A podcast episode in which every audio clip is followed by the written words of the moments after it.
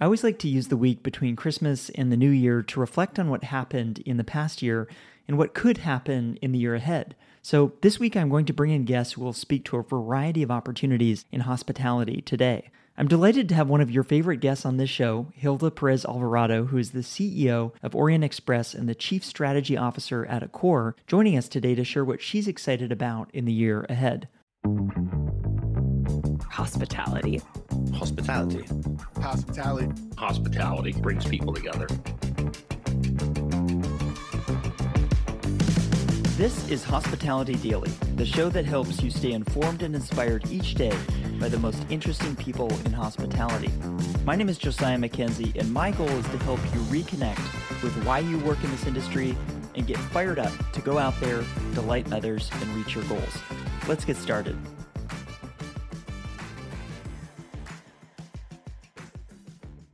I'm curious, you have this global perspective on hospitality. What are you seeing or hearing or most excited about in the world of hospitality right now? Oh, so many things. One is obviously the role of technology and what we can do there, you know, in in a very positive way. Obviously, there's very negative implications that people are worried about in terms of AI, et cetera. But I do think that, you know, we can do a lot of really great things. We need to embrace that wellness, well-being, etc. That's a very important new dimension that is starting to become a little bit more present in hospitality above and beyond just the spa, right?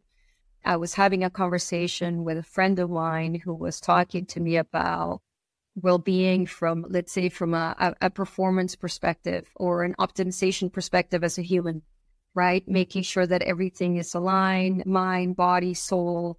So there, there's many different dimensions of it from a placemaking perspective, what you and I discussed, the applications of hospitality above and beyond the hotel.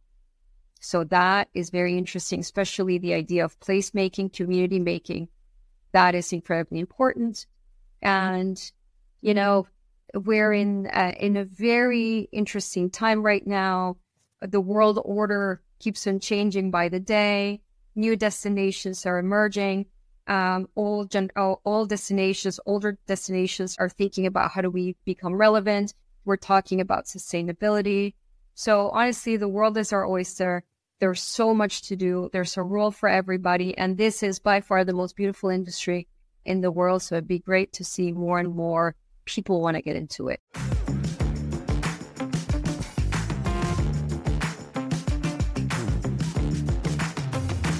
Before we go, I want to let you know about a few more things. First, if you haven't done so already, subscribe to this podcast on Apple Podcasts, Spotify, or your favorite app to stay inspired each day by actionable insights from the most interesting people in hospitality.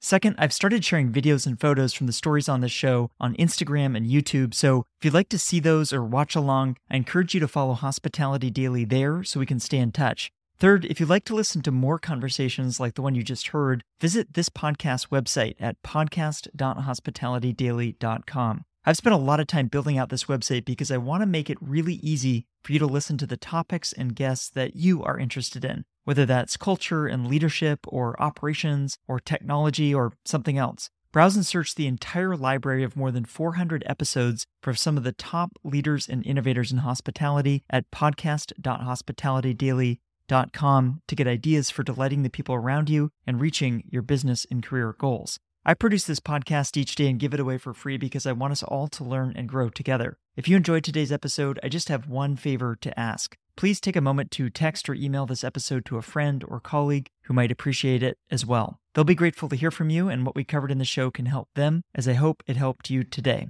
Thanks for listening, and I'll see you here tomorrow.